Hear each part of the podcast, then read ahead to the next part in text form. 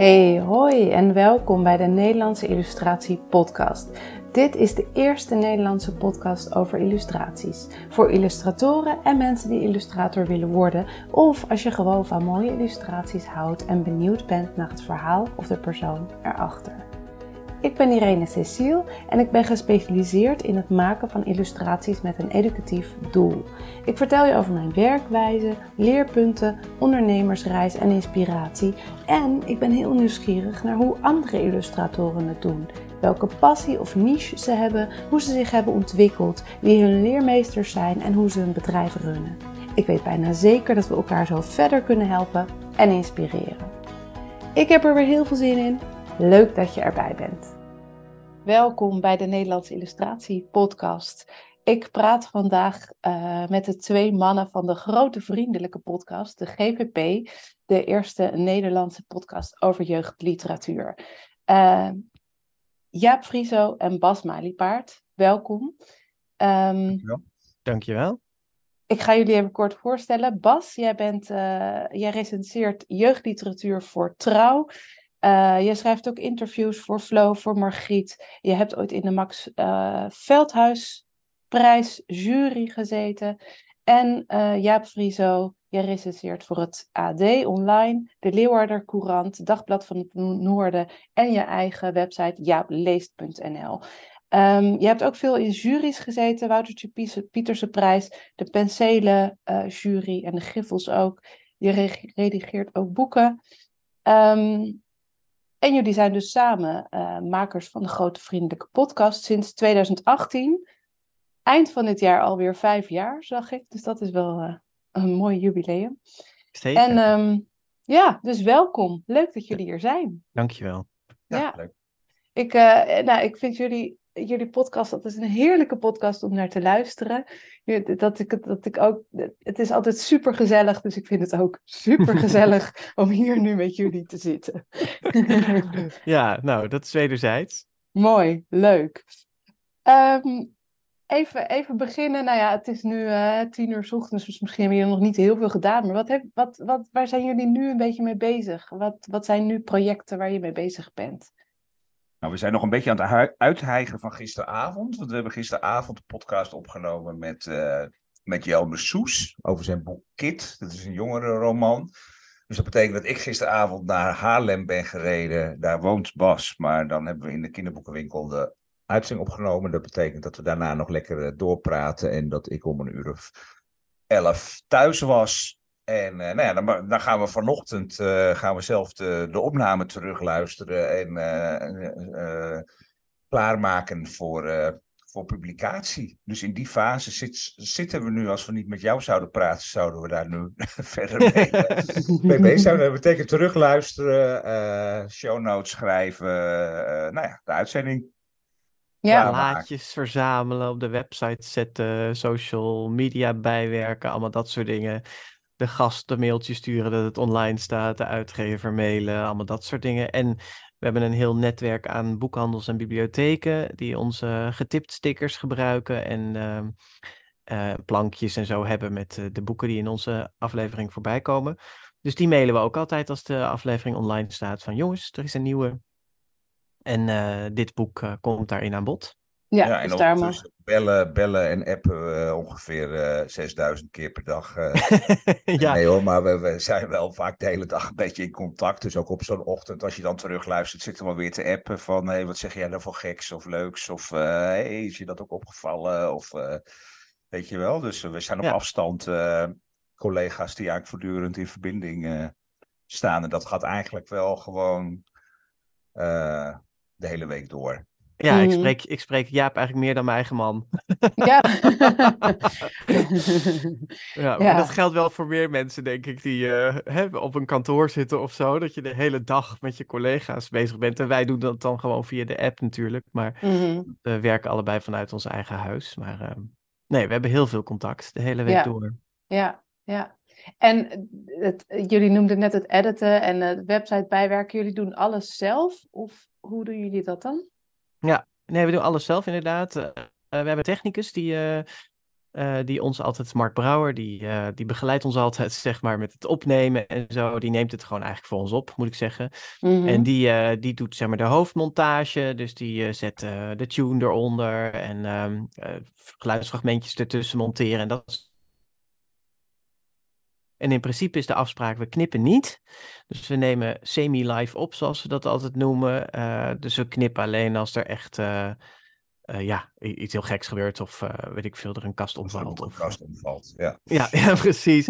of, ja, of weet je, of, ja, een heel enkele keer is er dat we zo door elkaar heen zitten te praten. Even een kort fragmentje wat er makkelijk uit kan en wat het dan gewoon iets prettiger maakt om te luisteren. Maar voor de rest, ja, vinden we gewoon dat wat, het gesprek wat we hebben gevoerd, dat dat ook het gesprek is. Ja, precies. Ja. ja. Nee, maar we doen alles, we doen alles zelf, weet je. Wij zijn zelf we zijn als podcast, we, we hebben een stichting met een bestuur, maar daar zijn wij de werknemers uh, van. En uh, dus, uh, dat, dus we, we dat, ja, alles op het gebied van marketing, voorbereiding van de uitzending, de hele toestand eromheen.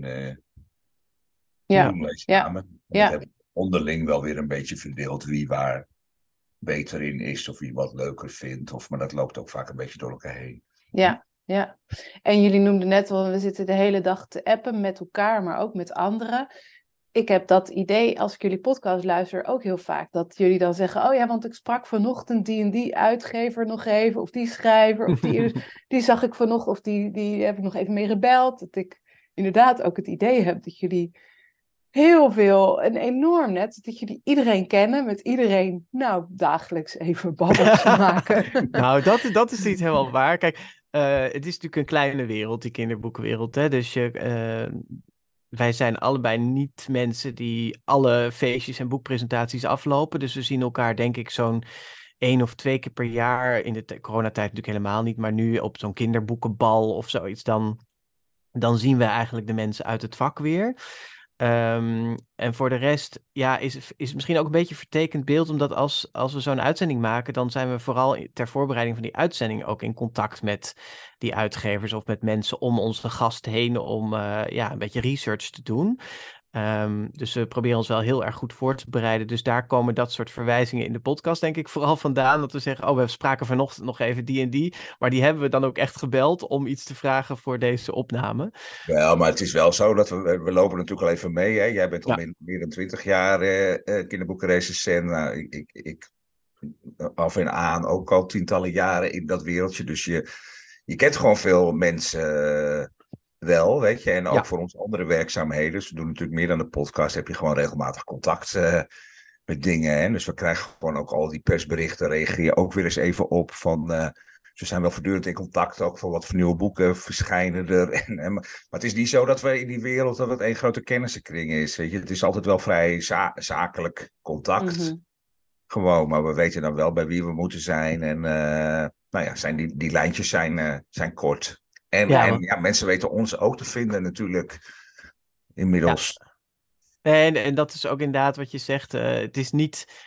Um, horen we ook wel eens dat mensen vinden het inderdaad heel gezellig om naar te luisteren. Dus dat we echt, nou ja, gewoon best uh, gezellig en soms amicaal, zeg maar, met onze gasten omgaan. Dat is ook de sfeer die we graag uh, willen. Iemand maar we zijn helemaal niet gezellig. Maar we zijn eigenlijk helemaal niet gezellig. Nee, wat, wat ik wou zeggen is dat, uh, dat verder, ja, die auteurs en die illustratoren, die, die kennen we gewoon op afstand in het kinderboekenwereldje, maar daar hebben we niet, in principe geen contact mee daaromheen. Nee. Hè, dus dat zijn ook alleen... allemaal eindtoegangers natuurlijk. Nou ja, dat. En, en je probeert als recensent denk ik ook wel enige afstand te bewaren tot de mensen over wie je schrijft en die je interviewt. Hè? Dus dat, ja, je dat is wel belangrijk, ja. hè? Want we wekken, dit woord gezellig valt heel vaak en dat is helemaal niet erg, want we willen ook graag gewoon een positieve, die podcast ja, is, is een, is een, moet een positieve vibe hebben, maar we, we, we zijn wel degelijk allebei journalisten. Weet je, en we houden ons ook wel echt aan de journalistieke mores. Dus al die contacten binnen, binnen het kinderboekenwereldje zijn wel vanuit de journalistieke uitgangspunten. niet vanuit de gezelligheids. Uit... We gaan niet op verjaardagsvisite bij alle kinderboekauteurs. Nee. Maar als je met Bas praat, wordt het nou eenmaal al snel gezellig. Dus... maar wat, wat is dan het onderscheid wat je zegt van... we houden ons aan de, klas, aan de journalistieke mores. Wat Nou, dat je zeker uh, uh, dat ik me wel bewust ben als ik contact heb met mensen uit het boekenvak, dat ik journalist ben. Weet je, dat ik niet een gezellig iemand uit dat wereldje ben. Dus dingen, en dat zij dat ook wel, dus dingen die je bespreekt, zodat je die in principe ook in je journalistieke werk kan gebruiken. Er zit een zekere distantie in. Hè? Dus het is, een, het is in die zin ja. zakelijk, ja, dat klinkt allemaal heel streng, maar dat is een zakelijke relatie. En dat weten mensen natuurlijk ook als ze met ons spreken. Weet je, dat als ze iets vertellen, of ja, het is nou niet zo dat het kinderboekenwereldje bult van de grote primeurs en, en, en, en nieuws, weet je, maar toch wel, ja. Ja. dingen zijn dat als, als je ze aan ons vertelt, dat, dat het een rol kan spelen in, in ons werk. En ja, dat heb je ons nou eenmaal verteld. En je, en je moet gewoon ook uh, uh, in staat blijven om eerlijk over boeken te schrijven die mensen hebben gemaakt. En dan mag de persoonlijke relatie natuurlijk niet uh, in de weg gaan staan. Hè? Dus dat, ja. als jij iemand buitengewoon aardig vindt, dan moet dat niet betekenen dat je zijn boeken of haar boeken allemaal de hemel in prijst. Dus, dat, dus daarom hou je die afstand ook een beetje in stand. Hè? Dus dat je, als je elkaar tegenkomt, gewoon aardig tegen elkaar zijn. En uh, dan kun je fijn over het vak praten, want dat is natuurlijk altijd de grote gemene delen. Iedereen zit in dat vak. Um, dus daar is altijd van alles over te vertellen. Um, maar tegelijkertijd weten de mensen die bij ons op bezoek komen, oh, dit zijn ook twee recensenten die ook mijn volgende boek bijvoorbeeld wel weer eens heel kritisch zouden kunnen gaan bespreken. Ja. En uh, ja. Dat, dat, dat hou je gewoon en dat gaat volgens mij hartstikke goed, want dat, dat, uh, dat begrijpen mensen ook die we, die we uitnodigen. En, uh, en tegelijkertijd hebben we voor de podcast gewoon een hele enthousiasmerende insteek gekozen. Dat is heel bewust geweest vanaf het begin af aan. Dat we dachten, ja, we vinden het belangrijk om, om te laten zien hoe mooi dat kinderboekenvak is en hoeveel mooie boeken er verschijnen. Dus uh, wij nodigen in principe ook alleen maar mensen uit over boeken waar wij enthousiast over zijn. En dat betekent niet dat we geen kritische vraag daarover kunnen stellen, maar de basis van het gesprek is een enthousiasmerende basis. Precies, ja. Um, en dat zit, en dat, dat, want is dat dan wel eens moeilijk om dan nog een uh, kritische recensie te schrijven? Als je iemand wat beter kent of wat, wat eh, met iemand een lang gesprek hebt gevoerd voor de podcast bijvoorbeeld.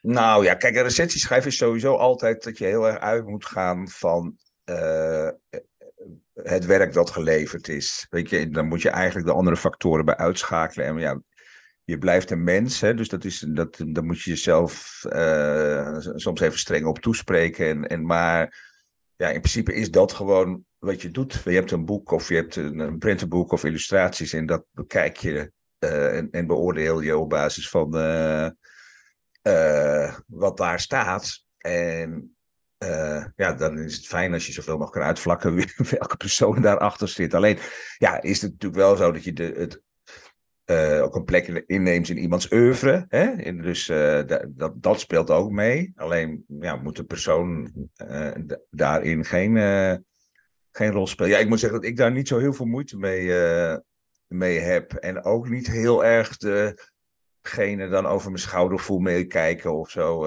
Ik, ik, sta wel op het standpunt dat iemand. Bedoel, het hartstikke mooi mensen boeken schrijven, maar het heeft ook iets brutaals om een boek de wereld in te slingeren en dat een andere te laten lezen. Hè? Dus als je dat doet, dan ja, stel je daar ook voor open dat anderen er iets van vinden. En toevallig was vanochtend, dat vond ik toch wel heel opmerkelijk, zo'n is nu in het nieuws dat een. een regisseur heel erg boos geworden is op een recensent. Dat is een regisseur van een geloof een, toneel, een, toneel, Duitse toneelregisseur. En die is bijna op de vuist gegaan. En heeft een zakje hondenpoep in het gezicht van uh, recensent geduwd. Weet je, je, je merkt, daar zit natuurlijk een heel gespannen. Uh, uh, kan een heel gespannen relatie. Ik bedoel, het betekent wel degelijk iets voor, de, voor waar je over schrijft. Maar ja, als je dat op basis van argumenten doet. Ja, nou ja lang verhaal, maar dat is wel ongeveer. Ja, ik snap het. Ja. Het is. Ja. Ja, ja. Of je ja, ik... wel of niet aardig vindt, of, of, uh, of diegene net ziek is geweest, of dat je diegene goed kent. Ja, dat, moet, dat moet geen rol spelen. Maar daarom is het wel verstandig om een klein beetje dat contact zakelijk te houden. Ja. En, ja. en, en het niet in een echte vriendschaps- of kennisrelatie of nou, te veel contact te hebben. Mm -hmm. ja. ja, precies. Ja. Hoeveel boeken lezen jullie ongeveer per week, per maand? Per dag. Nou ja, Jaap, zal ik maar beginnen, want dan kun jij lekker shinen. ik ben een langzame lezer. Dat is echt een handicap in, in dit vak. Ehm, eh, maar uh, ja, ik probeer um, natuurlijk meer te lezen dan dat je uiteindelijk bespreekt. Ik, um, maar dat moet ik wel zeggen, dat lezen is dan niet per se alles van A tot Z. Dus niet het hè, van kaf tot kaf. En dat is wel fijn als je het langer doet, dat je sneller in staat bent om ja, een boek uh, in te schatten of je een boek ook daadwerkelijk helemaal gaat uitlezen voor een recensie. Of dat je al denkt, hmm, nee, dit gaat hem niet worden. Um, ja, het verschilt heel erg. Kijk, prentenboeken, daar kun je er natuurlijk uh, twintig van in. Een, een young adult roman hebt. Van, je valt even weg, Bas. Je moet even, over, oh. even het zinnetje overnieuw. Je hebt af en toe een hapering, weigering. Oké. Hoorde jij het wel, Irene, of niet? Ja, maar het was uh, inderdaad twee seconden viel je weg. Maar... Oké, dan zal ik even. Um, ja, het verschilt natuurlijk heel erg. Als je uh, prentenboeken leest, dan kun je er wel 30 in een week doen. Uh, als je een uh, dikke young adult roman van 400 bladzijden, dan wil het ook wel eens gebeuren dat dat het enige boek in een week is wat ik uitkrijg. En wat bij mij wel complicerende factor is geworden, is kinderen krijgen. Mm -hmm. Maar goed, dat hoor ik van alle jonge ouders om me heen dat dat gewoon echt uh, uh, uh, lastig is. Omdat je dan je, je leestijd gewoon enorm veel minder wordt. En je s'avonds vaak zo moe bent, zeker met de allerkleinste kinderen, dat je boven je boek in slaap valt. Ja. Maar, um, of dat je een, eenzelfde boek twintig keer achter elkaar moet voorlezen. ja, om het nog. Nee, dus, het, dus daar, daar kijk ik op zich wel naar uit. Dat als de kinderen iets ouder zijn, dat ik dan dat er weer meer tijd komt om uh, om te lezen. Maar goed, het, ik, ik kan het vak nog goed uitoefenen, gelukkig. Ja. En nu gaat Jaap shinen, want die uh, heeft alleen katten. Dus, nee, maar goed, het is wel, de speltip 1 is wel, neem geen kinderen als je veel wil lezen. Maar goed, ik, ik ben een veellezer en ook wel een, een, een redelijk snelle lezer. Dus dat klopt. Ik heb ook wel, wel, wel weer een voorkeur voor dikke boeken en jong boeken, weet je. Dus dat, dat Vind ik wel. Ja, dus dat, dat kost ook wel weer veel tijd. Maar ik lees wel, ja, ik lees wel. Ik probeer echt wel zoveel mogelijk te lezen. En het ook wel heel erg uh, bij te houden. En dat is ook wel in onze verdeling een beetje ook wel prettig hoor. Weet je, dat je gewoon een. Bas is een hele secure, goede lezer. Ik ben een wat sneller, soms ook wat slordiger lezer. Maar we hebben natuurlijk ook heel veel nodig dat we wel vooruit lezen. Omdat we een beetje moeten weten wat er in de markt is. Wat wel of niet interessant is. Nou, dan heb ik alvast weer wat drukproeven eh, gelezen of bekeken die voor de toekomst. En uh, nou, dat werkt eigenlijk heel, uh, heel goed. En dan gaat Bas er nog eens een keer met zijn langzame, kritische, gedegen blik. en ik kunnen op basis van mijn uh, details een draaiboek maken. ja, maar goed. Ja, nee, maar het is, ja, ik heb vaak een boek al uit als Bas nog maar net naar de cover heeft gekeken, zeg maar. Ja, en jullie... Ja, maar er verschijnt echt heel veel, hè? Dus dat, is, dat is wel ongelooflijk wat, wat, Weet je, dus je kan ook niet alles bijhouden. We maken natuurlijk toch meteen eigenlijk al een soort selectie aan de poort uh, van wat we wel en niet lezen. En ik vind het fijne wel van wat wij nu samen doen. Weet je, sowieso hebben we natuurlijk contact met anderen, maar dat je elkaar ook steeds wel een beetje kunt wijzen op van hé, hey, heb, heb, heb jij dat ook binnengekregen? hey, dat ziet er interessant uit. Weet je, dat is, het is in die zin natuurlijk toch wel een vrij solitair ding. Dat, uh, dat recenseren. Ik merk sinds wij dat zo samenwerken dat je, dat, dat wel fijn is. Dat je elkaar een beetje op dingen kunt wijzen. Je soms ja. Nou ja, ook iets verrassends vindt van hé, hey, dat moet je ook lezen. Of iets wat je niet binnen hebt gekregen. En, uh, maar daarnaast trekken we ook nog echt wel ons eigen plan. Hè? Want dat, Zeker. Uh, er is natuurlijk die samenwerking en die is heel intensief. En die concentreert zich natuurlijk rondom die podcast. Maar daarnaast, uh, nou ja, die bespreekt boeken. En dat zijn vaak ook boeken die. Uh, die Wat voor boeken? Je viel er even weg. Wat voor boeken oh. bespreek ik? Ja, bespreek. Uh, ja, dat zijn vaak uh, ook boeken die helemaal niet in de podcast voorkomen, bijvoorbeeld, maar die dan wel op AD Online staan. En ik heb ook heel vaak boeken in, um, in, in de krant, ehm, vooral in mijn tip. Dat is zeg maar naast de grotere recensie, is een strook met, met tips die Jaap weer niet bespreekt of die, uh, uh, die niet in de podcast aan bod komen. Dus uh, dat is op zich ook wel lekker dat je verschillende platforms hebt en weer verschillende boeken op verschillende plekken aandacht kan geven. Precies, ja. ja. En, en Jaap, jij zei van jij houdt vooral van de young adult boeken. Heb jij daarin, Bas, een voorkeur ook? Nee, eigenlijk niet. Daar zat ik uh, van tevoren nog over na te denken, want ik dacht die vraag gaat vast komen. Maar nee, ik kan heel erg genieten van, en dat heb ik eigenlijk altijd al gehad, van de prentenboeken tot aan de young adult romans. Het is wel zo dat je natuurlijk in een bepaalde periode misschien denkt van, oh ja, nu heb ik wel even behoefte aan uh, weet ik veel, een wat steviger boek met, uh, met uh, lekkere diepgaande inhoud of zo. Ja. En dat ik op andere momenten denk van, oh, ik wil nu echt heel graag kijken, kijken, kijken in allemaal mooie prentenboeken. Maar dat, dat is meer een golfbeweging door de weken heen. Maar over het algemeen kan ik van alle leeftijdscategorieën, alle soorten boeken, kan ik evenveel ja, genieten. Ja, en hoe is dat bij jullie ontstaan, jullie liefde voor kinderboeken? Is dat gewoon vanaf kindertijd nooit gestopt? Of zat daar een onderbreking in en ben je daarna weer opnieuw begonnen? Genen, of... denk ik. Ja, zit in de genen? Nou, ik weet niet. Hoe zit het bij jou, Bas? Ja, nee, bij mij is het gewoon nooit gestopt. Dus ik ben als kind heel erg veel voorgelezen. Um, ik las zelf graag, ik werd op school veel voorgelezen en thuis dus ook. Um, en ik schreef uh, als kind ook zelf graag veel verhalen en gedichten en dat soort dingen. En op een gegeven moment, ja, eigenlijk denk ik dat op het moment dat heel veel uh, tieners afhaken bij het lezen, op dat moment kwam ik in de redactie van de Lemniskaat-krant. Dat was een boekenkrant uh, van de uitgeverij Lemniskaat voor kinderen en ook door kinderen gemaakt, of door jongeren. En dat heeft, ja, dus toen was ik 16 en toen ging ik Jacques Vriends interviewen in, in, bij Maastricht. Um, dus dat was voor mij eigenlijk ja, een, een, een, reden om daar maar mee door te blijven gaan, zeg maar. Hè? En dat enthousiasme vast te houden, wat ik als kind dus al uit mezelf had. Maar dat professionaliseerde zich ook steeds meer. Ja, ja. Ja, en bij mij is het wel anders gegaan. Ik, ik ben veel minder voorgelezen, maar wel, ik was echt een bibliotheekjongetje. Dus ik heb echt gewoon zelf heel veel gelezen. En, maar ik ben denk ik, ik ben wel echt door die jonge adult en coming of age-achtige boeken blijven geïnteresseerd gebleven in jeugdliteratuur. En daar zijn eigenlijk later weer de kinderboeken en prentenboeken bij uh, gekomen. voor mij is wel altijd een beetje die coming of age fase. Dus de, de jongere boeken, daar, daar ligt wel mijn, de basis van mijn liefde voor, uh, voor jeugdliteratuur. Maar ik kan nu ook gewoon heel erg genieten van echt, echt een mooi avontuurlijk kinderboek. Mm -hmm. Ja, en, en welke rol spelen illustraties daarin voor jullie?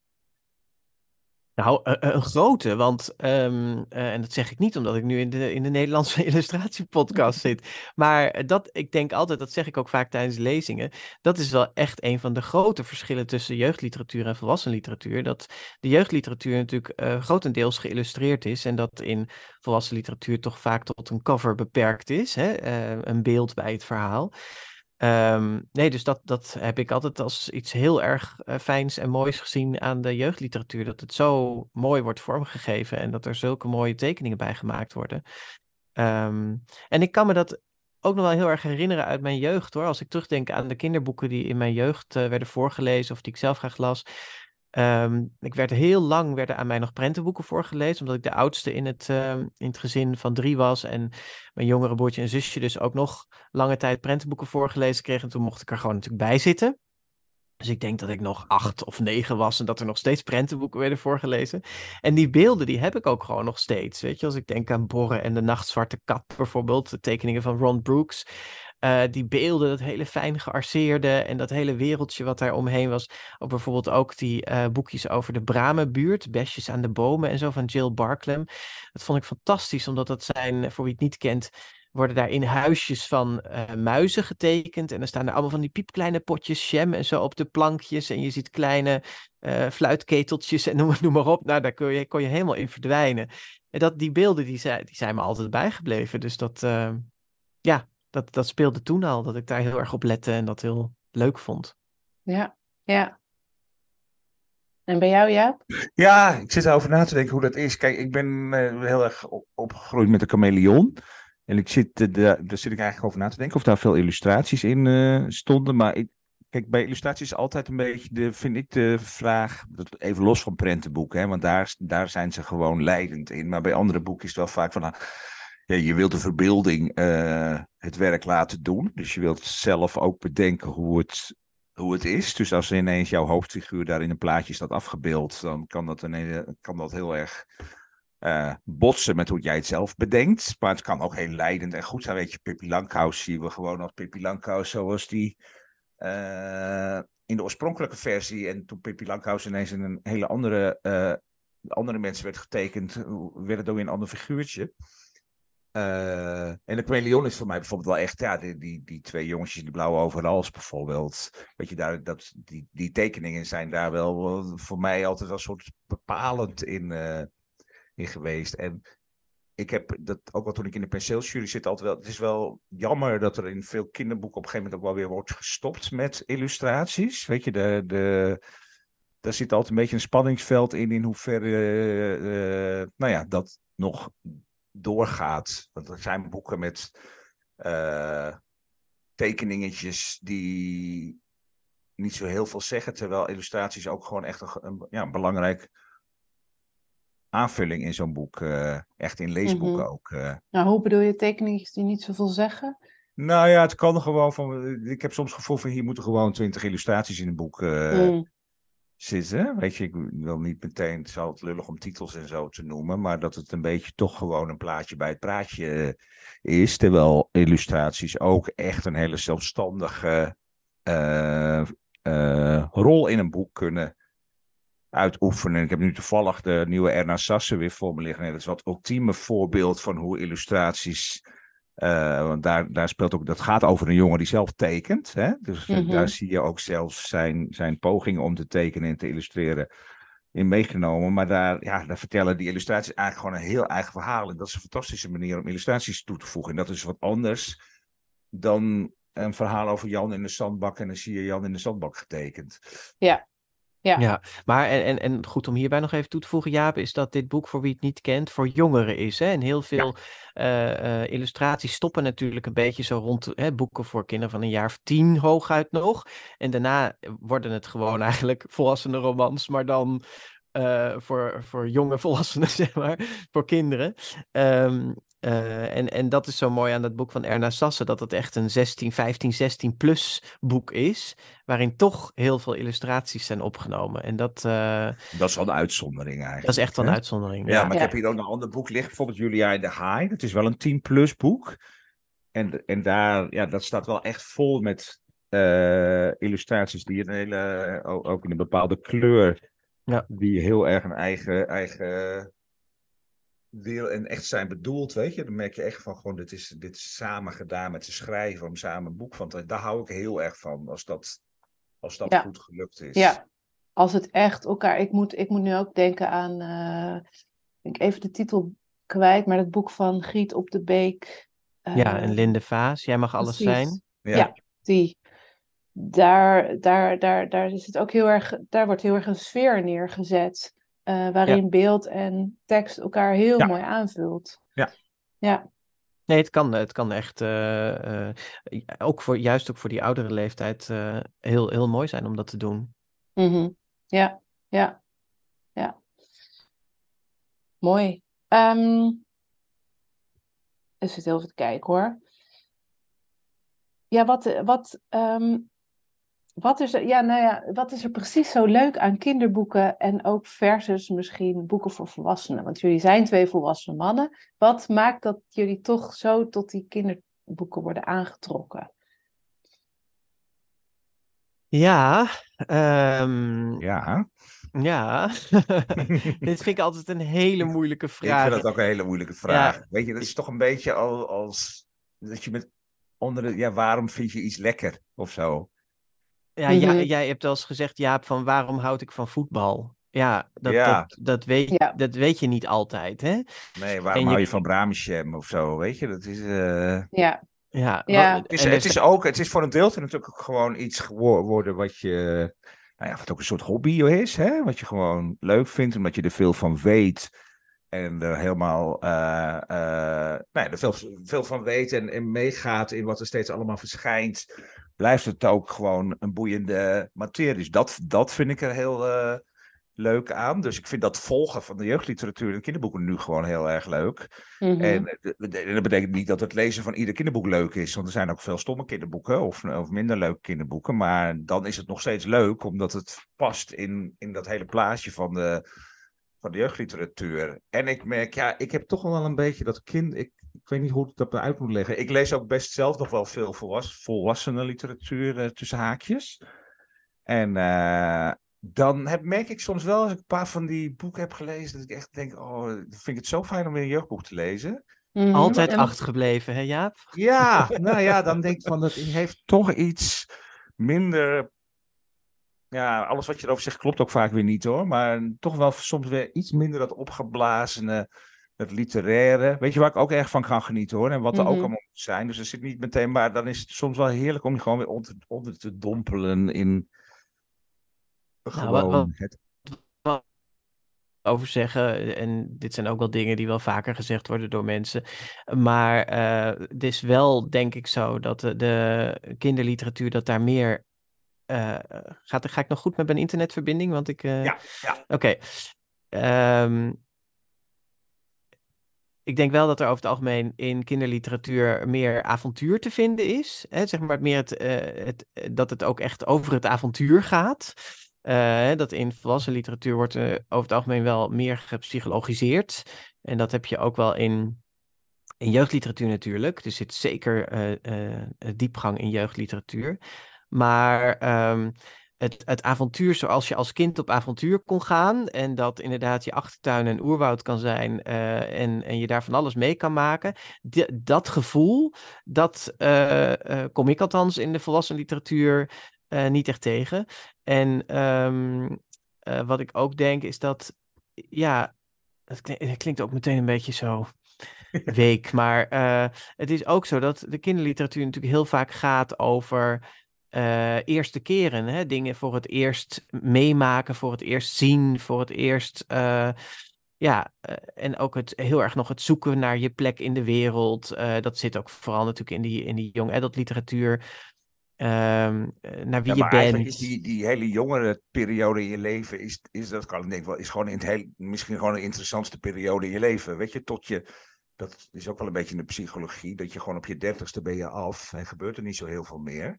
Dat je voor je dertigste, ja, maar dat is in grofweg gezegd, is dat denk ik wel een beetje zo, weet je. Maar gewoon, dat denk ik wel, wat gebeurde er ontzettend veel tussen mijn vijftiende en mijn dertigste. En als ik dat nu zie, wat er tussen mijn dertigste en vijftigste gebeurt, is dat echt wel heel anders. Weet je, dan is je leven veel meer gesetteld, veel meer af. Kan ook nog van alles gebeuren en dat hangt ook echt van je persoonlijke situatie af. Maar ik denk dat dat de grote lijnen wel dat klopt. Dus je hebt die jongere leeftijd beneden de 12. Dan is het gewoon nou, ook wel veel avontuur. Een soort onbevangen blik op de wereld. En boven de, tussen de, je twaalfde en je, en je twintigste, vijfentwintigste is er heel veel dingen ontdekken en jezelf vormen. En ja, dat zie je toch in, op allerlei manieren in de jeugd literatuur. Nou ja, je gaat, je gaat gewoon in de eerste twintig jaar van je leven ga je van uh, op een speen sabbelen en kruipen tot aan je hè, zelfstandig in de wereld bewegen en overal uh, een mening over hebben. En nou ja, uh, meer een uitgekristalliseerde eigen persoonlijkheid zijn. Dus dat is natuurlijk een gigantische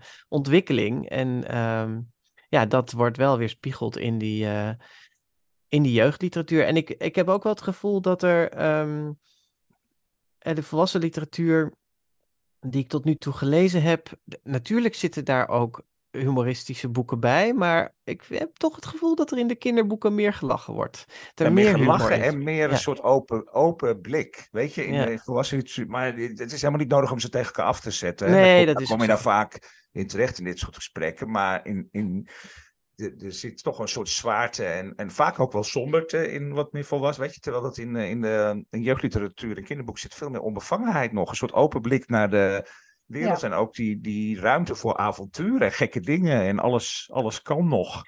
En, en de ruimte voor hoop ook, hè? want er zitten echt ook wel heel ingewikkelde dingen in kinderliteratuur. Hè? Je hebt boeken over, uh, ik noem maar wat, uh, zelfmoord, gescheiden ouders, uh, van allerlei ellende komt er langs. Maar waar heel veel kinderboekenschrijvers het wel over eens zijn, is dat je kinderen niet uh, um, af mag schepen met hopeloosheid of uitzichtloosheid. Hè? Dus er zit altijd toch iets van een lichtpuntje aan het eind van die tunnel uh, in die boeken. En dat is ook wel heel prettig. -hmm. Ja, en ook als ik nu ook zo naar jullie luister, denk ik ook misschien dat in volwassen literatuur is het meer herkauwen van zo is het, zo was het, hoe kunnen we er anders naar kijken, hoe kan ik ermee omgaan enzovoort. Dus meer echt in je hoofd en minder naar buiten, het avontuur, inderdaad nieuwe dingen. Um...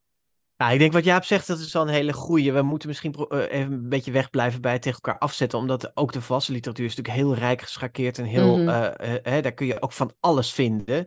Um, um, dus ja. Ja, ik heb net weer een fantastisch boek van Jaap Robber, die trouwens ook voor kinderen schrijft, maar dus ook volwassenen. Maar weet je, dat is ook echt fantastisch. Ja. Boek. En daar haal je ook heel veel uit. En, en uh, dus dat, dat, is helemaal niet. Maar ja, waarom wij jeugdliteratuur blijven leuk vinden, is denk ik wel omdat daar zo ja, die enorme rijkheid en verscheidenheid. En in volwassen literatuur heb je nou ook veel minder, veel minder leuke prentenboeken. En, en uh, ja. dus nou ja. het is, ik vind de variëteit ook wel gewoon. Uh, als ik om me heen kijk hier, ik, ik, ik heb nu heel veel boeken voor een jury uh, in dozen hier liggen. Dan is het gewoon zo, ja, weet je, het is zo gevarieerd en wat er allemaal is. Ik, ik, leer er ook gewoon ontzettend veel van hoor. Dus, eh, mensen denken altijd van, oh je, je, leest kinderboekjes voor je werk, weet je wel. Dat is dan een beetje... Maar wat ik niet al uh, heb geleerd uit kinderboeken, uh, en dan heb ik het niet eens alleen over de non-fictie, maar gewoon ook over hoe je in het leven kan staan en wat, wat je allemaal mee kan maken. En dat, dat is echt heel erg rijk. En ik denk, ik, ik ben er ook veel meer voor om het gewoon als één grote literatuur te zien. dus met, met de volwassen literatuur erbij. Eh, maar dat gebeurt andersom ook zo weinig. Hè? Dus dat je uh, mensen die volwassen literatuur lezen, de meeste volwassenen lezen geen kinderboeken meer. Tenzij ze op een gegeven moment zelf kinderen krijgen of voor de klas staan. En dan ontdekken ze het soms weer een beetje.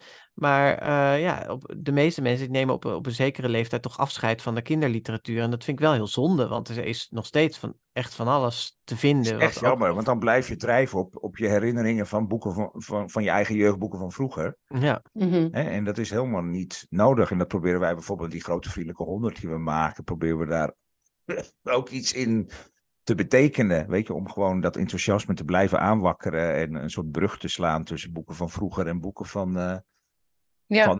ja, sterker nog, we, we hebben ook echt reacties uh, um, gekregen van mensen die zeggen van ja, door, door jullie podcast heb ik de kinderliteratuur weer herontdekt. Ik was, het, ik was dat kwijt. Dat was in mijn jeugd achtergebleven. En omdat ik graag podcast luister, heb ik dit keer aangeklikt en ben ik weer helemaal uh, kinderboeken gaan lezen. Weet je, dus dat is wel heel erg uh, mooi om te horen. Dat, en ik heb het zelf vaak, eh, eh, alle mensen om mij heen die jarig zijn, krijgen altijd een kinderboek van mij. Of ze nou uh, drie zijn of uh, 53.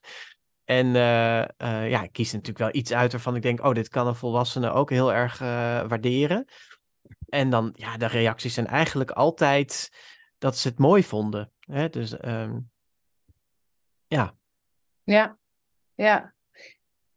Hebben jullie, um, ja, nou, en ik kan het me ook voorstellen, Ehm, om nog heel even, maar dan gaan we dit stukje ook afronden hoor. Maar als je veel kinderboeken leest, dat je daar ook gewoon heel, dat je daar zelf jong en nieuwsgierig van blijft. Herkennen jullie dat? ik denk dat het wel, kijk, iedereen is kind geweest. Er zijn mhm. alleen denk ik best heel veel mensen die dat een beetje vergeten, uh, hoe dat was. Um, en misschien een beetje herontdekken als ze zelf kinderen krijgen. Dat ze weer zien van, oh ja, zo deed ik dat vroeger ook. Of uh, daarin lijkt mijn zoon of mijn dochter op mij. Of op die manier. Maar als je natuurlijk in, een, in de wereld van de deftige heren en deftige dames terechtkomt, dan, uh, en je hebt je werk en al je volwassen verantwoordelijkheden, dan komt dat op een gegeven moment ook wel een beetje op afstand te staan. Ik denk wel dat het heel erg helpt als je die kinderboeken blijft lezen, om dat stuk niet kwijt te raken of dat niet, ja, om je dat gewoon nog heel levendig te kunnen blijven herinneren. Ja, ik maar ik denk ook altijd wel, ik lees het wel gewoon als de man die ik nu ben. Weet je, op mijn leeftijd. Het is niet dat ik, eh, dat ik ineens dan weer, uh, weer kind ben.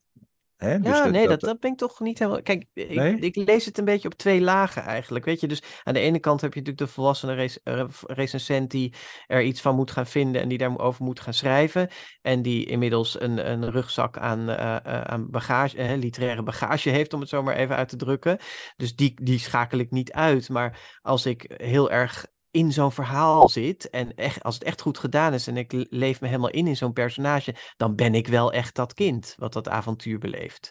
Dus in die zin, oh, ja. ja. en dan kan ik ook echt wel herinneringen hebben aan, aan hoe ik zelf als kind uh, bepaalde dingen deed. Of als dat aansluit op wat zo'n personage ook doet. denk ik, oh ja, ik weet precies hoe dat voelt. Ja, ja. Ja, dat, ik herken dat ook wel als ik kinderboeken lees. Als ik er helemaal in zit, dan zit ik ook echt in dat verhaal. En dan ben ik dat kind. En dan, ja, of dan ga ik terug naar mijn eigen kindertijd of puberteit of gevoelens die ik toen had of wat dan ook. Ja. Ja. Ja. ja, en wat we misschien nog weinig, te weinig gezegd hebben nu, maar bedoel, kinderboeken zijn, er zijn echt heel veel mooi geschreven kinderboeken. Weet je, ik hou gewoon heel erg van taal en van mooie, ja, mooie zinnen en mooie, en Bas denkt ook, weet je wel, gewoon van en, en uh, ik denk dat dat er uh, ook wel onderschat wordt, dat dat gewoon in de jeugdliteratuur ook echt heel erg aan de hand is. Uh, je er echt veel mooie, goede boeken en dat er ook veel geëxperimenteerd wordt op allerlei gebieden. Weet je, dat stilistisch ook heel rijk is. En als je gewoon van lezen houdt, dat je echt aan je trekken komt als je kinderen een jeugdboek leest. Mm. Ja, ja. En als we even naar de illustraties gaan van de, van, van de kinderboeken.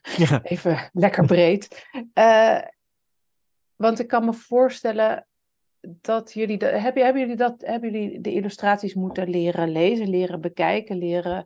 Um, want jullie praten ook veel met illustratoren. Hoe ja. is. Ja. Nou, dat, dat, dat is wel interessant hoe we met Illustrator. Want in de Grootvriend podcast hebben we natuurlijk vanaf het begin gedacht en bedacht van we willen de hele breedte van het uh, mm-hmm. kinderboekenvak uh, bespreken. Dus er horen ook illustratoren bij. Maar ik weet wel dat we bij onze eerste aflevering, weet je nog wie dat was? Met een illustrator? Oei, was dat Leo Timmers? Dat Leo ik denk het. Ja, ja. ja. Ja. Januari 2019, ja. Ja, weet je, dat we toen wel een beetje ja, echt zo over hebben gehad van hoe, hoe, hoe doe je dat? Hoe maak je een uitzending levendig en hoe praat je over illustraties? En dat is toch wel echt wat anders dan, uh, dan over tekst praten. Maar inmiddels zijn we daar, nou ja, hebben we daar nu wel ervaring mee en, en ga, gaat, dat, gaat dat prima. En dat nou, en het, is, ja, het is ook natuurlijk eh, het, het, het, lastige met, met podcast dat je niks kan laten zien hè, aan je luisteraar. Dus dat, dat, daar zat vooral, denk ik, de aarzeling dat we dachten, ja, hoe moet je, moet je dan elke tekening gaan zitten beschrijven, weet je wel, van wat staat, wat is daarop te zien en kunnen onze luisteraars, sorry, kunnen onze luisteraars zich dat voldoende voorstellen dan, hè, als je het daarover hebt. Maar dat is eigenlijk wel heel erg, ja, natuurlijk gegroeid. En ehm, ja, illustratoren hebben natuurlijk ook een veel groter verhaal dan alleen maar uh, welke verf ze gebruiken. Of uh, weet je wel, ja, ze kunnen van alles vertellen over hoe ze uh, een verhaal geïnterpreteerd hebben. Of, of, over hoe ze bepaalde technieken of keuzes in vormgeving of hoe ze iets in beeld hebben gebracht. En wat de gedachten daarachter zijn. Dus wat dat betreft liggen die gesprekken, denk ik, nu helemaal niet zo ver nee. vandaan bij de gesprekken die we met schrijvers uh, voeren. Mm-hmm. Nee, want bij schrijvers hebben we het ook vaak gewoon over techniek eigenlijk. Weet je, over welke keuzes maak je in stijl of hoe. Uh, dus dat, dat zit, ja. daar, zit, daar zit ook beide in. Nou ja, en, en, ons, ja? Onze podcast, eh, eh, voor de mensen die dat niet weten, wij kiezen altijd dus een boek uit waar we het over willen hebben met de schrijver of de illustrator ervan. En we focussen ook echt in het gesprek heel erg op dat boek. Dus uh, mensen kunnen ook het boek kopen of lenen en dan het bekijken terwijl ze aan het luisteren zijn, of achteraf of vooraf bekijken. Dus in die zin, um, als je het niet kan volgen, dan kun je het boek altijd erbij gaan, gaan zoeken. Ja, dat lijkt me ook een mooie stimulans. Zeker, ja. Om dat zeker te doen, ja. En is er iets wat jullie opvalt aan de illustraties, misschien in de loop van de jaren? Of um, zien jullie een trend of, of überhaupt? Uh, moet ik, ja? Ja, ik ben ja, wel benieuwd wat je gaat zeggen. Ja. nou, ik, ik denk wel dat, dat je over het algemeen kan zeggen dat uh, uh, de afgelopen decennia uh, de experimenten en uh, de wat artistiekere invloeden, dat die heel erg uit Vlaanderen kwamen. Dus dat daar heel erg uh, geëxperimenteerd werd. Ik zie dat de laatste jaren wat minder. Um, vooral een uitgeverij als De Eenhoorn was daar heel erg leidend in. Hè? Die, die gaf prentenboeken uit dat eigenlijk bijna meer kunstboeken waren, waarvan je dacht, hé, hey, um, ja, en ik had sowieso het idee dat in België ook door de stand van de kunstacademies en de manier waarop daar in het onderwijs met illustraties wordt omgegaan, dat dat een iets andere school was, zeg maar. Maar ja. Bas heeft helemaal gelijk dat dat een beetje aan het veranderen is, denk ik. Ja, ja. En, en in Nederland, ik denk dat, ja, weet je, we, we staan gewoon internationaal ook echt heel hoog aangeschreven als Nederland als het gaat om illustraties. We zijn natuurlijk ook echt een een land van de schilders, de vormgevers en de illustratoren hè, van oudsher. Um, als, ik, als ik wel eens met iemand van het Letterenfonds uh, praat hierover, die de uh, boeken in het buitenland proberen te vertegenwoordigen, dan, dan zeggen ze dat ook altijd van dat er veel belangstelling ook internationaal is voor onze illustratoren en dat we echt ook op hoog niveau ik zeg de hele we, alsof ik ook een penseel in mijn hand heb. Maar dat de Nederlandse illustratoren dat, dat gewoon heel erg goed doen. En ik, ja, ik vind wel, als je hier in de kinderboekwinkel gaat rondkijken, dat er een heel breed palet is. Echt van, uh, ja, van hele commerciële, uh, wat plattere tekeningen. Uh, Even overnieuw. Een heel oh. breed palet. Ja, een heel, dat er een heel breed palet is van echt de hele commerciële, wat plattere tekeningen tot aan de echt hele artistieke tekeningen en alles ertussenin. En, en het valt mij wel op, ook weer de laatste jaren, is misschien altijd wel zo geweest, maar dat er, dat er veel ruimte is, ook steeds veel voor de ontwikkeling van nieuw talent.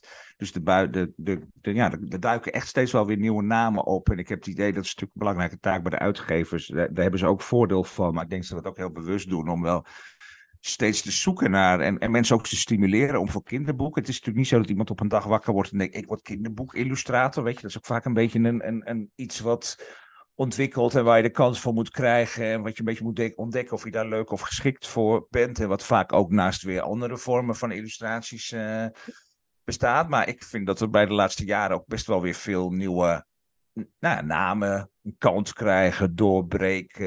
Uh, en, en, en dat dat ook wel weer hele interessante nieuwe uh, vormen op, oplevert. En ik nou, denk dat... Als ik daarop mag inhaken, wat, wat je ook wel heel erg ziet, is dat er steeds meer kan. Hè? Uh, dat heeft natuurlijk ook te maken met de ontwikkeling van de druktechnieken, uh, het goedkoper worden van druktechnieken. Um, uh, dus je ziet, uh, en, en ik denk ook met de tendens dat, maar dat is eh, gewoon een beetje uh, nat vingerwerk hoor, wat ik nu doe. Maar ik denk, doordat we natuurlijk ook te maken hebben met die digitale revolutie en het boek ook concurrentie heeft op allerlei vlakken, is dat, dat dit ook het boek gaat redden in die zin dat het een heel mooi um, ding blijft, wat, wat zich ook onderscheidt van dat e-book. Mhm. dus je kunt het op een, uh, op een e-reader lezen, maar als je het op papier hebt, dan kunnen opeens die pagina's niet losgesneden zijn. Hè? Dat het Japans gevouwen is, bijvoorbeeld, wat in een, in een kinderboek ook uh, gebeurd is. Of je, je hebt uh, een, opeens een mooi fluoriserend. Um, fluoriserende steunkleur die overal doorheen zit. Uh, weet je, of, of goud opdrukken. Ja, ja. en daar zie je wel echt in dat daar ja, dat, dat daar echt uitgevers ook hun, hun best voor doen om boeken echt heel erg mooi uit te geven en illustratoren daar ook echt heel erg de ruimte in te geven. En, uh, en je ziet ook wel, vind ik, dat er ja, toch ook steeds mensen zijn die ja, weer nieuwe dingen proberen, weer experimenteren. Ik moet nu bijvoorbeeld denken aan het prentenboek van de Kinderboekenweek van, uh, van Marije Tolman. De techniek die zij natuurlijk al eerder heeft gedaan in, in Vosje bijvoorbeeld, van Edward van de Vendel. Maar op Riso Prins en dan daarop illustreren, dus fotografie en illustraties combineren, hadden we ook al eens vaker gezien, maar echt niet op deze manier. Heeft ze echt heel mooi gedaan. Uh, dus dat soort dingen zie je wel. En ik moet bijvoorbeeld ook denken aan een koppel, uh, ook wel een, een, een, nieuw talent. In die zin sluit het aan op wat Jaap net zei. Hedy Chin en Brian ja, Elstak. Ja. die in elkaars illustraties hebben gewerkt in, in Lennox en de Gouden Sikkel. Wat ook weer een hele nieuwe dimensie uh, oplevert. Ja, en die ook eh. echt wel weer met andere materialen. Hedy die heel veel met filmstift ja.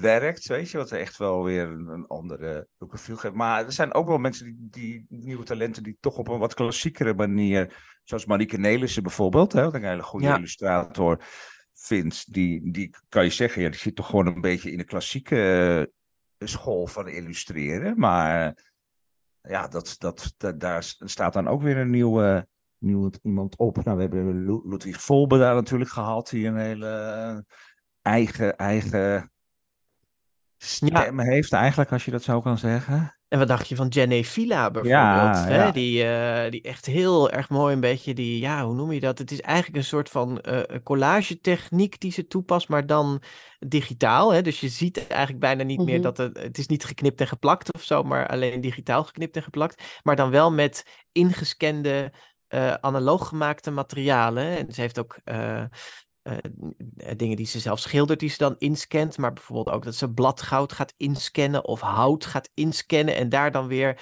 hele ensembles van maakt. En ja, het zijn hele sferische en echt wel indrukwekkende beelden die zij maakt.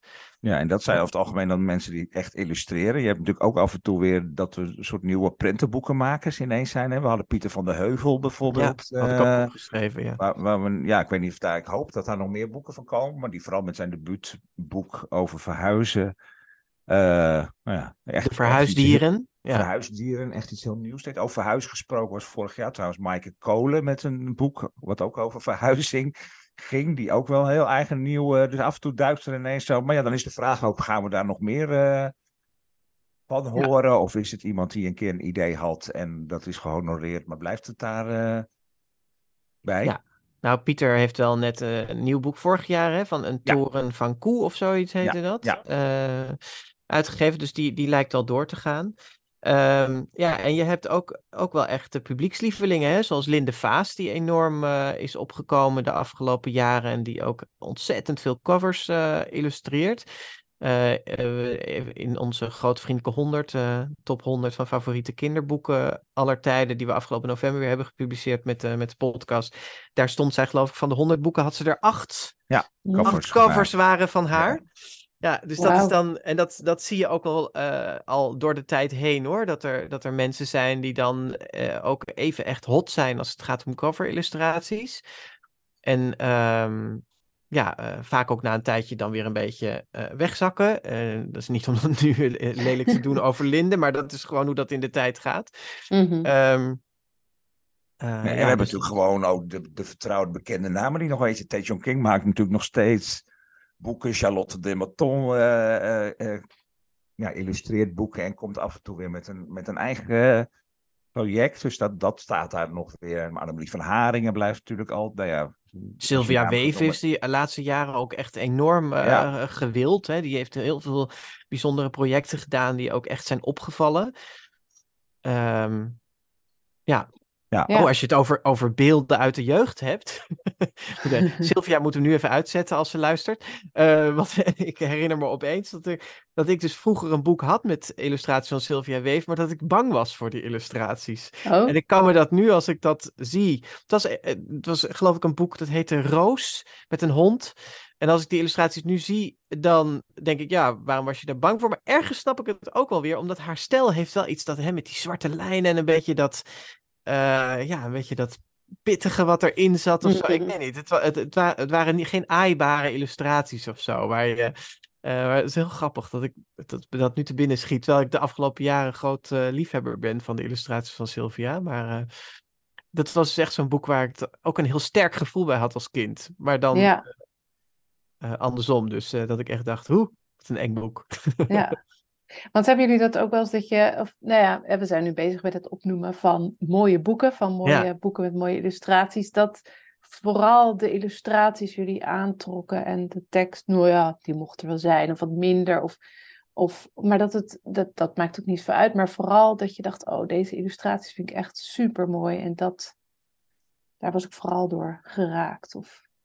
Zeker, en het is ook altijd een beetje jammer als de tekst dan tegenvalt. ja, Nee, die, die, juist die relatie tussen tekst en prentenboeken, dat is voor recensenten ook interessant, hè? Hoe dat... Mhm. Ja. Uh, ik ben zelf een grote liefhebber van, van tekstloze prentenboeken. Dat vind ik echt heel knap, weet je, als het lukt om... om en tekst is toch heel vaak... Ja, tekst kan geweldig zijn, maar kan ook iets... Uh, kan, ook in de, kan ook in de weg uh, zitten en, en overbodig zijn. En bij prentenboeken is toch vaak wel de illustratie voor een groot deel ook het uitgangs punt. Hè? Dus daar, daar ligt je focus uh, op. En uh, maar het is best moeilijk om daar een soort geheel van te maken. En dat dat, dat, dat echt heel goed. Ik vind toch ook wel snel dat er toch wat te veel tekst bijvoorbeeld in een prentenboek uh, ja, staat. Ja. En ja, dat je heel goed moet kijken naar de manier waarop de tekst ook echt iets toevoegt. En dat het niet al nog vertelt wat er op de print al te zien is. Ja, ja precies. Ja, ja. Ja. Zijn er nog wat titels die nog genoemd worden of nog moeten worden of nog? Nou, Bas is echt groot fan van Sidney Smith. Als we even over buitenlandse illustratoren hebben, want die zijn er natuurlijk ook. Ja, Sidney Smith is een van mijn recente favorieten. Hij heeft het boek gemaakt ehm, Ik praat als een rivier. Met tekst van Jordan Scott. het zijn Canadezen allebei. En uh, wat ik zo mooi vind aan hem is dat hij echt um, zich in zijn uh, technieken ook volgens mij helemaal niet laat beperken. Dus hij denkt niet van, oh, ik ben nu een kinderboek aan het maken, dus ik, uh, het moet allemaal lief en aaibaar en nou ja, noem maar op. Um, dus hij, hij gaat echt los.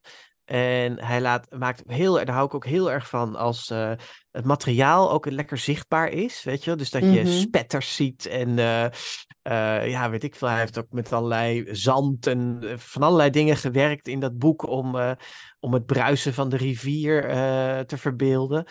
um, dus je ziet echt de grove penseelstreken, je ziet de, nou ja, het, het spontane in zijn werk. Dat vind ik heel erg fijn. Ja. Um, dus dat, dat zie je uh, bij ik hem heel erg. Ik ben fan van John, John Klassen bijvoorbeeld. Hè? Dat, uh, ja.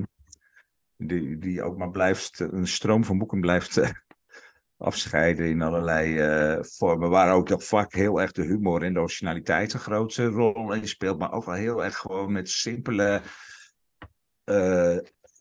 sorry, met simpele dingen. Er is een, een, paar jaar geleden heeft hij een serietje gemaakt. wat eigenlijk alleen maar over vormen ging. Met een driehoek en een rondje en een vierkantje. En dat je zoveel kan doen met eenvoudige beelden. en toch een hele wereld op kan, uh, mm-hmm. ja. roepen. En ik moest nog even denken aan Wolf Elbloeg. Die is overleden vorig jaar. En toen hebben wij heel erg gedacht hoe we in de podcast vorm konden geven. Uh, hij is natuurlijk heel erg bekend van het boek over de mol, die op, uh, wil weten wie er op zijn kop gepoept heeft. Maar er is nog een ander boek, waarvan ik nooit de titel in goede volgorde kan zeggen, maar De Eend... De Eend, de Dood en de Tulp. De, Eend, de Dood en de Tulp, ja. En de, dat, dat, is een fantastisch boek. En dat is bijvoorbeeld echt een voorbeeld van een boek waarin tekst en, en, en illustraties op een hele wonderbaarlijke, prachtige manier symbiose vormen. En dat boek hebben we toen besloten om dat helemaal integraal te laten voorlezen uh, in de podcast. En uh, ja, dat, dat werkte wonder wel, uh, wonder wel goed. Ja. Ja. ja. Ja, nee, ja John Klasse, ik heb wat minder met John Klasse. Uh, het, is, het is erg uh, gestileerd en ook um, uh, wel grafisch. Hè? Het is vrij mm -hmm. grafisch werk. Um, en ik zie dat het, dat die, dat het uh, knap is hoor, wat hij doet. Um, maar... Kan je nou een illustrator een beetje afvallen? Nee, nee, nee, maar het, volgens mij vroeg ze iets over waar we van houden of zo. Ja, ja goed. ik weet niet. Ja. Nee, het is meer, het is meer um, laat ik ook een beetje zien dat we het niet altijd eens zijn. Ja, oh nee, zeker denken niet. mensen nee. wel eens.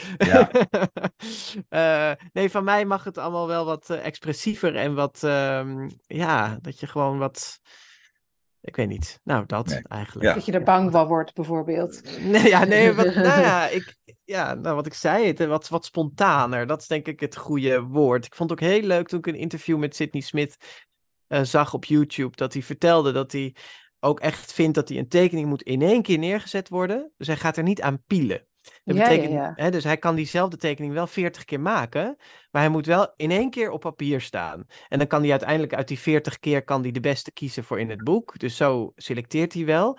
Maar hij gaat niet een tekening maken en dan vervolgens op de computer dit nog een beetje bijwerken en dat nog een beetje bijwerken. En het op die manier, dan vindt hij dus dat de spontaniteit eruit gaat. Het moet in één flow op papier gezet zijn. En hij durft ook echt een beetje ruig of een beetje losjes te tekenen. Het is allemaal niet zo netjes en binnen de lijntjes. Nee, maar als je dan het eindresultaat ziet, is het wel, ja, nou, perfect vind ik een raar woord, maar het is wel, het ziet er wel echt heel goed uit. Ja. De lichtval en dat ik wel denk, um, het ziet er heel doordacht en heel precies uit. Ja, ja. Ja, het klopt. Ja. Het een maar, sluit het ander ja. dus niet uit, blijkbaar. Ik snap wel, ik snap wel wat je zegt. Van de, ik, ik weet ook niet hoe, uh, hoe John Klassen werkt, maar Nee, je, maar ik vind je... nou juist het woord gestileerd. Nou, eerlijk gezegd helemaal niet zo bij jongklasse. Weet je, ik ken wel voorbeelden van, van, van van ik denk dat is echt heel mooi afge... Weet je, dat is bijvoorbeeld bij Marieke Nelis, hè. Die is die veel gestileerd, weet je, dat het helemaal af is. En ik vind Jan Klasse durft juist wel met beelden. Ik heb nu het boek over de drie boertjes bok voor me liggen, weet je, waar dan die enorme kop van die bok op een pagina. Oh, nou, oh daar gaat je, micro ja. je microfoon. Weet je, maar gewoon echt ja. wel. Ja. ja. Nou vind ik dit wel, dit boek wat je nu dan omhoog houdt, vind ik ook wel weer een, een, een uitzondering daarop. Want hier is het veel ruiger, hè, zijn werk. Veel ruiger, ja. Maar ik reageerde eigenlijk op die boekjes van die vormen waar je het over Nee, maar dat is ook wel weer, ja, maar goed, er zijn heel veel verschillende dingen die ze... Ja. Ah, daar moest ik wel om lachen, om die vormen. Ik vind die wel heel... Uh, die zijn trouwens net verfilmd ook. Oh ja? Oh echt? Ja. Oh, grappig. Ja. ja. Toevallig gisteren net uh, een minuutje de trailer gekeken. Oh, leuk. Oh, eigenlijk hoor je dat nieuws bij ons te horen. Ja, dat is maar... ja. het is fijn, fijn, dat we dit even weten. Ja, nou, alsjeblieft. Ja. ja. Deze podcast komt toch veel later uit, dus nemen oh, jullie hem lekker mee. Ja. Doen we net... ja. ja. Um, ik zit nog even te kijken. Oh ja, boeken. Hebben jullie boeken die, waarvan jullie jullie eigen kinderen of kinderen om je heen die, die boeken geweldig vonden en waarvan jullie dachten, nou, dat hoeft van mij niet zo? Ja, absoluut. Dat, dat zijn natuurlijk altijd uh, in mijn geval de, uh, de, de Disney-films in boekvorm of uh, een boek van brandweerman Sam. weet je, dat, dat heb ik echt een gruwelijke hekel aan als er uh, animatiefilms in boeken mhm. verschijnen. Ik geloof dat er maar één uitzondering is. En dat is dat boek eh, van dat Oscar-winnende tekenfilm uit Nederland. Uh, Vader en dochter of zo oh, ja. heet dat. ja. Ik weet even niet meer hoe die man Father en Daughter, ja. Ja, ja. Um, nou, Dudok nou, de Wit. Ja, Dudok, Michael Dudok de Wit, inderdaad. Ja. ja. Nou, dat, dat was een geslaagde, hoe zeg je dat, vertaling in prentenboek. Maar voor de rest vind ik het altijd zo spuuglelijk als er, uh, wij zo spreken, een soort stils uit, uit animatieseries of films uh, in, in boekvorm verschijnen. Ze hebben dat met Kikker van Max Veldhuis bijvoorbeeld ook gedaan. Daar verschenen uh, um, animatiefilms van en vervolgens gingen ze daar dan weer boeken van maken. Nou, als je dat dan naast het, echt, het echte kikkerwerk van Max Veldhuis legt, dan is dat echt zo spuuglelijk. Mm Dus nee, dat soort boeken, daar heb ik altijd een hekel aan. Uh, ik ontzeg het ze niet hoor. Um, bedoel, als zij dat in de bibliotheek, als we daar zijn en ze zien zo'n boek liggen, ze nemen het mee, dan ben ik best bereid om dat een paar keer voor te lezen. Maar probeer wel ook om, uh, om het dan op een gegeven moment weer om te buigen naar iets, uh, iets anders. ja, ja, ja. Het zijn ook vaak erg slecht geschreven. Dat ik ook denk, Zeker. oh, dit, dit, dit, zou ik nog tien keer beter kunnen. Terwijl ik er helemaal niet voor opgeleid ben of wat dan ook. Maar, nee, het is, het is zijn, het, dat valt ook gewoon meer onder merchandising natuurlijk. Hè? Dus het is, dat, zijn, dat zijn helemaal geen boeken die gemaakt zijn omdat iemand een mooi boek wilde maken. Maar gewoon omdat ze geld willen verdienen aan die film. Mm Ja, ik heb dat ook wel heel erg met die tekeningetjes in de loser en mutsenboeken. Weet je wat toch uh, gewoon, ja, voor heel veel kinderen die daar zoveel uh, in lezen, dat dat lijkt alsof dat ook illustraties zijn die je mooi kan vinden of zo, weet je? Terwijl, ja, dat is... Dat kan ook, ja. Ja, dat, kun je ook heel mooi vinden. mijn, dochter, ja, goed, mijn dochter vindt ze heel mooi, inderdaad. De, de, de mutsen, ja. Ja. ja. Ja. wat doe je eraan, hè? Nee, ja, uh, gewoon uh, gevarieerd aanbod, zullen we maar zeggen. Ik ja, daar komt het wel op neer, denk ik. En als ze dan uiteindelijk daarvoor vallen, dan is dat hun, uh, hun keuze en dat is prima. Maar uh, ja, als ze nooit wat anders zien, en dat is natuurlijk wel bij, denk wat, waar Jaap ook een beetje op doelt, wat, dat, wat natuurlijk bij heel veel kinderen zo is. Ja. Dat het heel eenzijdig is wat ze dan. Tuurlijk, het is niet erg dat ze dat zien, maar ik ga, neem dan wel vaak Spinder van Simon van der Geest mee, weet je, waar dan mm van Kast Janneke, Janneke Roggaar in staan, die wat ook wel een beetje die uitstraling heeft, hè, van grappige ja. tekeningetjes bij, bij een verhaal, maar waar, waar, wat toch veel meer in zit en, en kunstiger is, wat mij betreft. Ja, ja, ja. Um, en zijn er boeken die, waarvan jullie denken, die hebben heel veel voor mij betekend vroeger in mijn jeugd en nu nou, nu kijk ik daar anders naar. Of, of überhaupt, wat zijn jullie, jullie jeugdboeken? Ja, een beetje verteld, hè? Ik heb het ja, al verteld eigenlijk, ja. Ja, die ene. Ja. ja. En jij, Jaap? Ja, ik heb niet zo heel erg dat soort ik ben toch echt een lezend jongetje geweest. Dus ik heb niet zo heel erg aan prentenboeken en zo uh, herinneringen eerlijk gezegd. Nee. Nee. Dan moet ik het nu gaan verzinnen, maar dat wordt heel geforceerd. Nee, dat hoeft ook niet. Nee. nee, wat er niet is, dat is er niet. Um, ja, jullie, we hadden het in de, in de vorige, in de, in, we hebben wat heen en weer gemaild, eerst als voorbereiding. En toen hebben jullie ook gezegd, ja, we willen best wel wat zeggen over wat ons opvalt in de gesprekken met illustratoren. Dus die heb ik opgeschreven. Wat oh, hebben we dat gezegd? ja. ja, ik vond hem ook grappig. Ik dacht, daar zit een, daar zit, hè, daar zit, uh, daar zit al een... Uh... Nou, ik heb zo'n vermoeden dat ik dat dan opgeschreven heb, ja, of niet? Ook, ja. dus dan nou, moet ik het antwoord waarschijnlijk ook gaan geven. Ja. Uh, nou, ik denk dat wat sowieso leuk is om te merken, dat geldt zowel voor schrijvers als voor illustratoren, maar goed, we hebben het nu over illustratoren met name, is dat hoe goed je een boek ook bekijkt en hoe analytisch je ook door een boek heen gaat, dat er bijna altijd wel dingen zijn die ons niet opgevallen zijn, maar die een illustrator wel uh, heeft gedaan. Hè? Dus dat kan zijn in een bepaalde kleur terug te laten komen door het boek heen of op, op specifieke momenten in een boek. Um, ik herinner me dat Leo Timmers dat onder andere aan ons uh, vertelde.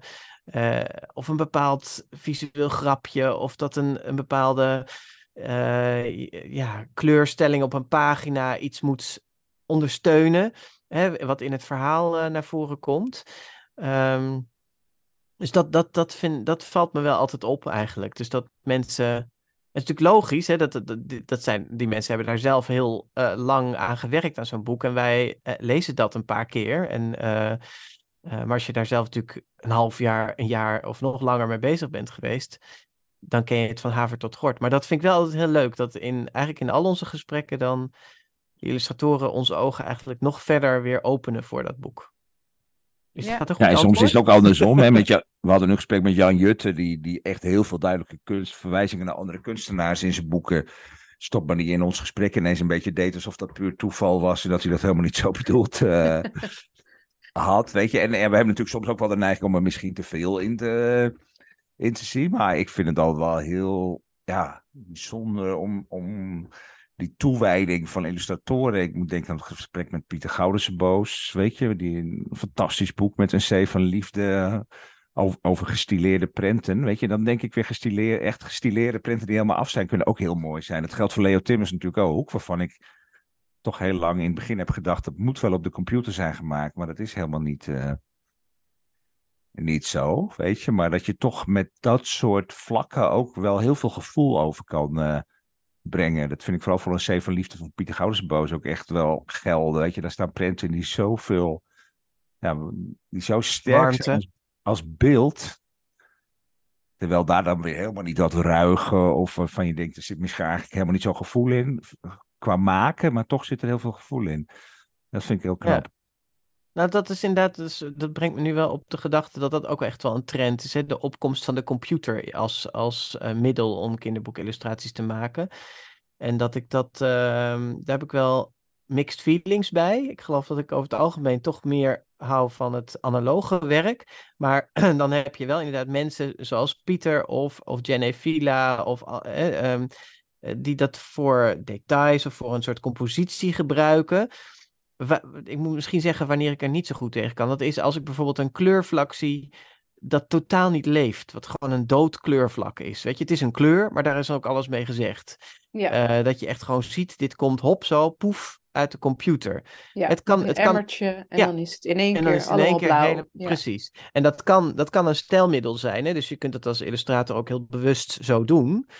Maar over het algemeen uh, vind ik het uh, lelijk, omdat het... Um, ja, uh, ja, het leven er een beetje uithaalt. Mm-hmm. En uh, het is wel grappig, is één illustrator die dat. Um, uh, even niet zeggen wie dat was, omdat dat een, een, een, een persoonlijke mail was die die persoon aan mij stuurde. Maar ik had dat in een recensie opgeschreven daarover van. Jammer dat in deze en deze en deze details net te veel de computer zichtbaar is als, als middel. En toen kwam de illustrator uh, naar mij toe met een reactie dat, uh, dat het precies was waar hij of zij uh, enorm aan getwijfeld had en eigenlijk nu ook een beetje spijt van had. Oh. dacht ik, hé, hey, dat is wel heel, dat is wel grappig, ja. Dat dat, uh, want ik kan me het, veer in je eigen reet dit. Dat je ja, sorry. Nee. nee, maar ik bedoelde het eigenlijk meer om aan te geven van dat ik me dat ook heel goed voor kan stellen. Dat de computer natuurlijk zoveel mogelijkheden heeft. En je kunt zo ver gaan in het, het perfectioneren van een illustratie bijvoorbeeld. Wanneer hou je op? Weet je, dat mhm. is... Ja. Ja. En, en eh, dus, sorry, ik zal de veer er weer uithalen. Want dat, dat was eigenlijk waarom ik dat voorbeeld wilde noemen. Dat dat dus ook voor illustratoren soms gewoon echt lastig is om dat te bepalen van wanneer is het net te veel en wanneer is het nog uh, ja, functioneel of wanneer ja. Ja. draagt het wat, bij. Wat ik nog wel interessant vind is dat, dat is ook wel een beetje verschil tussen ons, denk ik. Hè? Maar in hoeverre je ook echt wilt weten hoe het allemaal gemaakt is. Weet je, de, de, gewoon Bas is veel meer dan ik geïnteresseerd in de technieken. Ik kijk gewoon aan het eindresultaat en denk, wat, wat, wat staat hier? En dat doen we best interessant. En dan doen we in die gesprekken natuurlijk wel veel meer, hè, om, om, om uit te vogelen wat er allemaal gebeurd uh, is. Maar uiteindelijk, ja, kijk ik naar wat er... Uh, wat er staat. En in, in, die zin zijn we natuurlijk ook niet. We, we zijn in principe natuurlijk toch een soort van uh, ja, boekenrecensenten, geen, geen kunst uh, criticus. Weet je, dat, dat vind ik mhm. soms wel een beetje een spanningsveld uh, om, om te weten ja, hoe zo'n illustratie helemaal tot stand is gekomen. Wat voor, daar heb ik ook niet zoveel verstand van. Weet je, of het met ecoline of gouache of weet ik, dan weet ik nauwelijks soms wat het is. En dat hoef ik ook niet zo nodig te weten, vind ik. Mm dat is inderdaad echt een verschil. Want ik, ja. als, ik, als ik het niet zelf zie, dan, dan doe ik er ook research naar. Dus ik ga het onderzoeken. Als ik het niet kan ontdekken op internet, dan vraag ik het na bij de uitgeverij. Um, uh, dus niet bij de illustrator zelf, want dat vind ik niet, uh, niet netjes. Maar ik ga naar de uitgeverij en die vraagt het soms dan nog weer na bij een illustrator of die weet het zelf al. Uh, ja, ik vind dat dat hele leuke informatie om te krijgen, omdat ik dan een beetje iets ga begrijpen van de opbouw van zo'n illustratie en waarom iets wel of niet werkt, qua voor mijn gevoel dan. Hè? Want dat, daar, daar gaat het natuurlijk als recensent ook om dat je uh, dat zullen meer mensen herkennen, dat je, je krijgt een bepaald gevoel bij een tekst. Dat is eigenlijk het eerste, denk ik. Of bij een illustratie, je krijgt eerst een gevoel. En dan vervolgens ga je proberen te beredeneren van, hoe komt het nou dat, dat, dat die tekst op deze manier werkt? Of dat beeld op deze dit effect heeft op mij? Um, en daar woorden aan geven, dat is uh, soms makkelijker als het gaat om tekst dan als het gaat om illustraties. Omdat je met tekst ook bijvoorbeeld, je kunt in een recensie gewoon heel praktisch een citaatje op uh, het te, hè, als bewijs voor wat jij wil, je punt wat je wil maken. Um, en in een illustratie, ja, je kunt niet makkelijk even zo'n plaatje ernaast zetten in de krant. En dat je zegt, kijk u even uh, linksboven, want daar zit dit. En weet je wel, zo, dat gaat natuurlijk niet. Ja, ja. Um, ja, dus ik, vind het heel leuk om dat uit te zoeken. En ja, je zult in mijn recensies ook veel dingen zien die ook daar wel te maken, mee te maken hebben. Ik heb het vaak over textuur of over bepaald palet wat gekozen is. Of ja, dat soort dingen. Ja, dat tref je bij mij niet zo heel erg aan. Maar het geeft je wel ook jou meer ruimte, denk ik, om wel. Want dat, dat vind ik wel bij het recenseren van illustraties.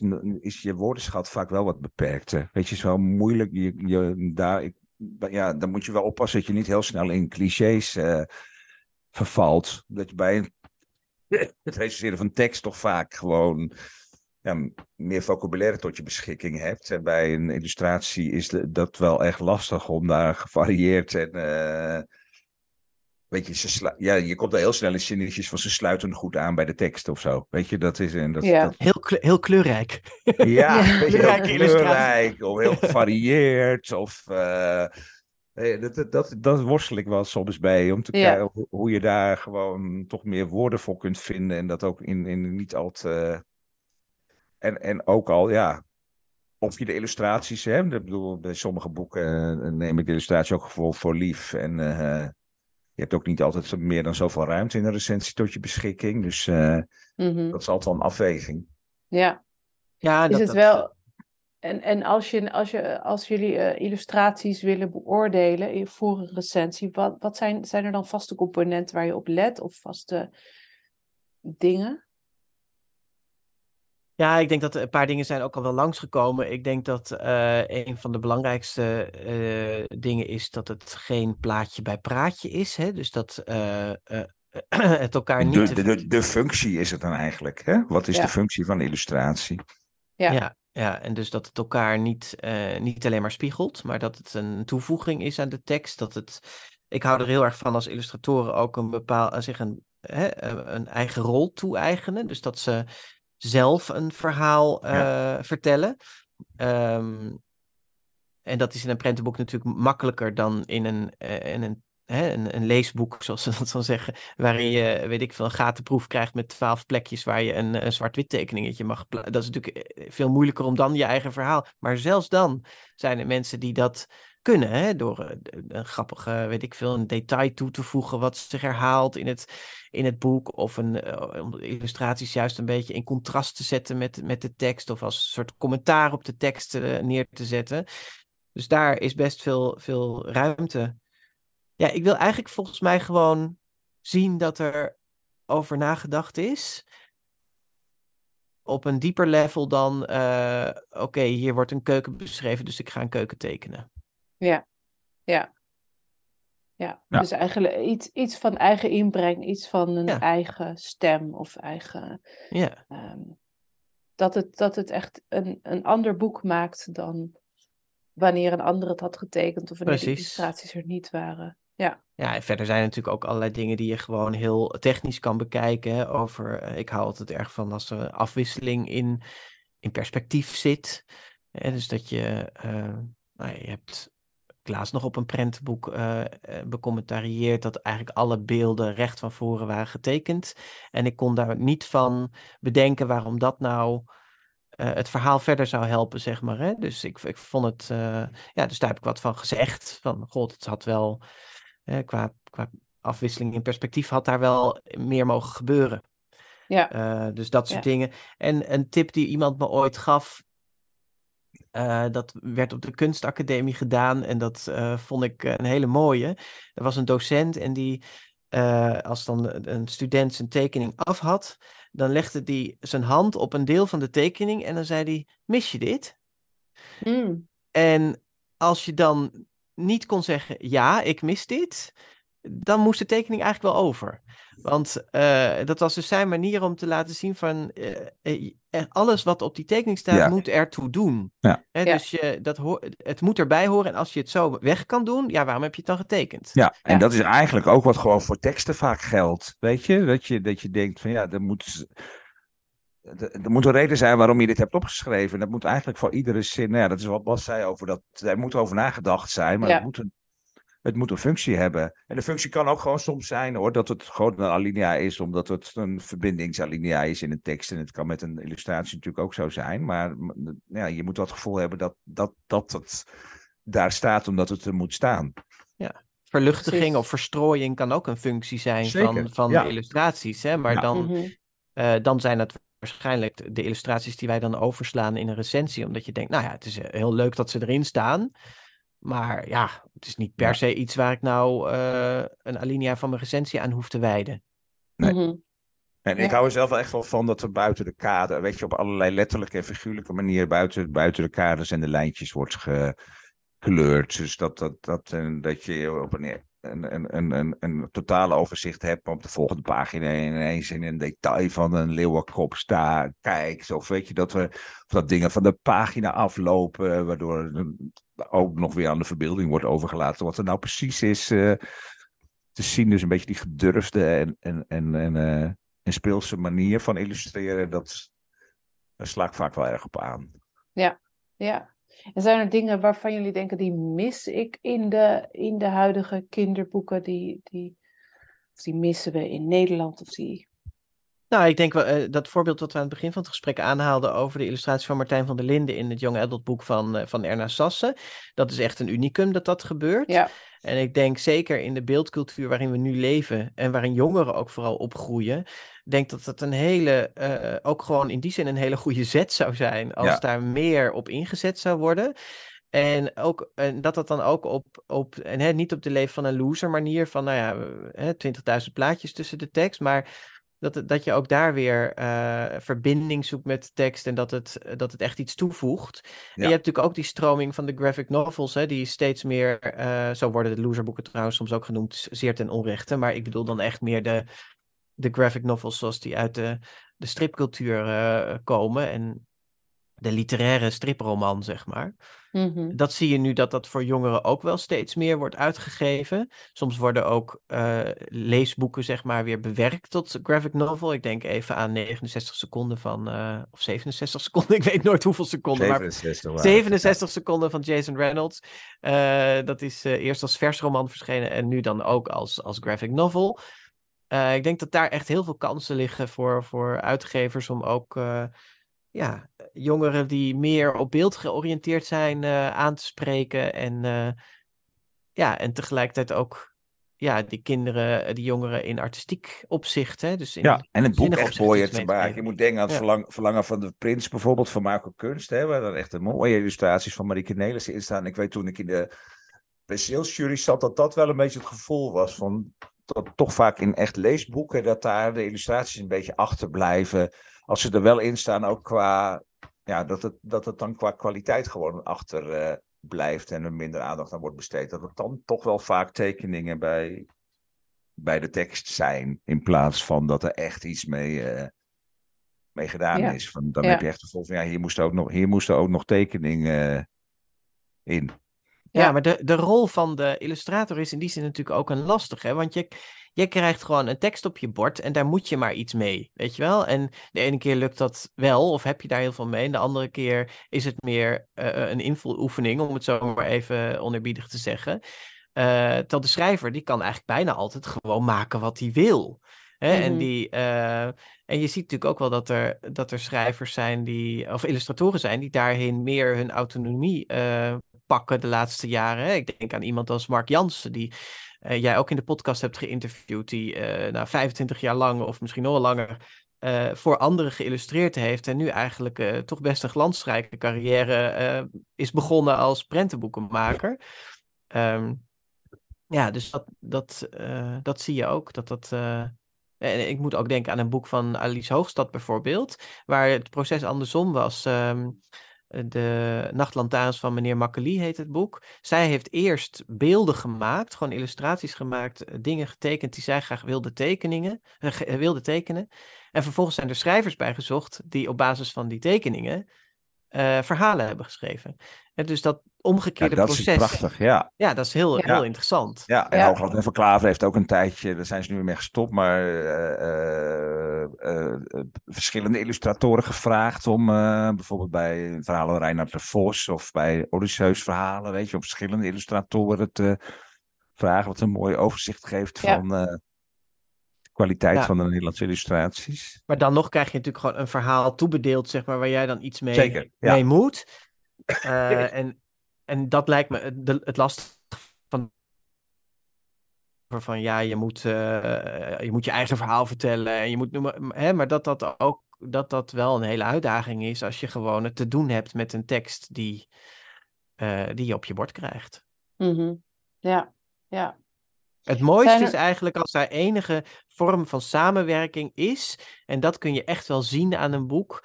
Uh, of een illustrator inderdaad een gatenproef van de uitgever heeft gekregen. Van daar en daar en daar en daar moet een illustratie. Of dat daar een samenwerking is geweest van goh, uh, dit vind ik fijn om te tekenen. Mag daar ruimte komen? Of hier zie ik een hele pagina voor me. Uh, hè, of hier, hier rechts onderin een klein dingetje. Dat, dat, dat op die manier, wat ik bijvoorbeeld ook heel ergelijk vind, uh, is als je bijvoorbeeld een, een sprookjes- of verhalenboek leest, dat je dan uh, ergens in het verhaal leest van het is uh, lente. En dan staat er een, een tekening van een winterlandschap of zo naast. En dan ben je op de volgende bladzijde en dan wordt het daar inderdaad herfst en winter. Maar dan denk je, hé, hey, waarom, waarom stond die illustratie er net dan al? Ja. Maar dat is dus precies een voorbeeld van als vormgevers uh, schrijvers en illustratoren niet samenwerken, maar allemaal hun eigen dingen aan het doen zijn, dan kloppen dus de illustraties niet. Eh, hè, in het ergste geval kloppen ze niet eens bij het deel van de tekst waar je bent. Ja. Uh, extreem voorbeeld, komt gelukkig niet heel vaak voor, maar ik kan je zo een aantal boeken geven waar dat zo is. Ja, Ik heb het idee dat dat vroeger, ik, ik weet uit mijn jeugd in ieder geval nog vaak dat ik, dat, dat ik me daar heel erg aan kon ergeren. Aan precies dit voorbeeld wat je, wat je ongeveer noemt. En ik heb het idee dat dat wel een stuk minder is nu. Maar nou, ik heb er ook meer over nagedacht wordt. Weet je? Dat, dat zie je nu met Enna Sass en Martijn van der Linden, die ook een derde boek gaan maken, omdat ze er echt samen. Ja, dat is gewoon een geslaagd project. Maar dat zag je ook bij Benny Lindeloof en, en, uh, en Ludwig Volbeda. Weet je, die boeken. Ja, daar, dat, in dat ene boek zijn ook allemaal, zijn, zijn de kaders eigenlijk een soort illustraties. Hè? Weet je, is echt gewoon heel gedurfd en bijzonder uh, zijn ze aan de slag. Uh. Ja. Nou, ik weet, ik weet ook van, ik, volgens mij was dat Sjoerd Kuiper die me dat ooit vertelde. Kan ook een andere auteur zijn geweest, uh, hou me te goede. Maar die zei ook van, als de illustrator klaar is met zijn illustraties, dan ga ik nog een keer door de tekst heen om te kijken, wat kan ik nog weghalen? Weet je wel, wat, wat is er nu, wat vertellen de illustraties nu al? Wat ik niet ook nog in de tekst hoef te zeggen. Dus dat, dat is ook een vorm. En je kunt als, als schrijver denken, nou, ik heb mijn tekst gedaan en klaar. Uh, zo, zo druk je het maar. Uh, maar dit, dit is ook een soort van respect en wisselwerking met de illustrator. Ja. Door te denken, oh, nou, dit is daar alweer gegeven, dus dat haal ik kan best uit mijn woorden. Ja, om het uiteindelijk echt een gezamenlijk uh, ja. kunstwerk te maken. Ja. ja. Mooi. Hebben jullie nog laatste tips voor illustratoren of nog laatste uh, dingen die nog even gezegd moeten worden? We hebben zoveel gezegd. ja, nee, maar weet je, je kan ook niet alle illustratoren recht doen. Nee. doen of, of uh... Nou, ik denk dat we wel de laatste jaren hebben gezien dat toch een aantal illustratoren dat al heel erg lang uh, in een dienstbare rol naar, uh, naar schrijvers zat.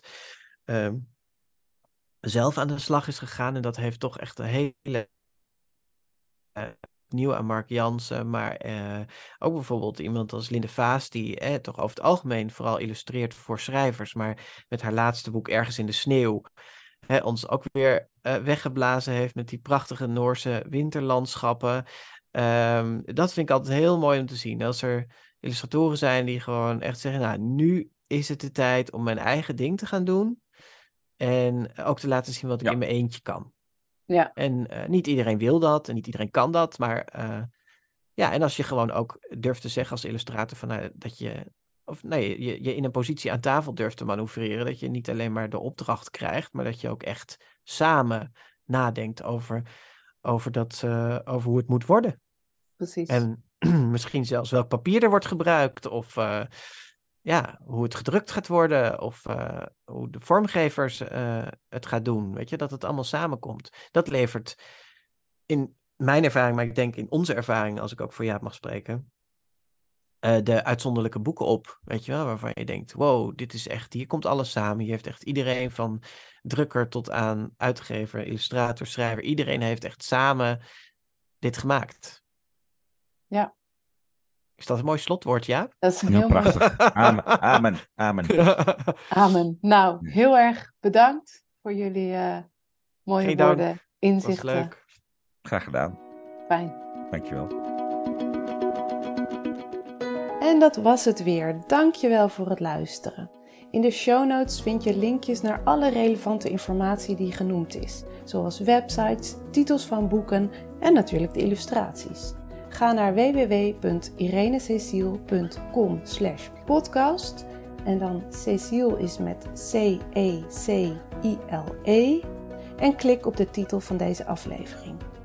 En mocht je deze aflevering interessant gevonden hebben, er inspiratie uitgehaald hebben, dan zou ik het heel fijn vinden als je je abonneert op de podcast. Of als je een review achterlaat via iTunes, een screenshot deelt op social media of er gewoon anderen over vertelt. Zo help je mij meer mensen te bereiken. Het kost een paar minuutjes en ik ben je er nu alvast heel dankbaar voor. Super leuk dat je luisterde en tot de volgende keer.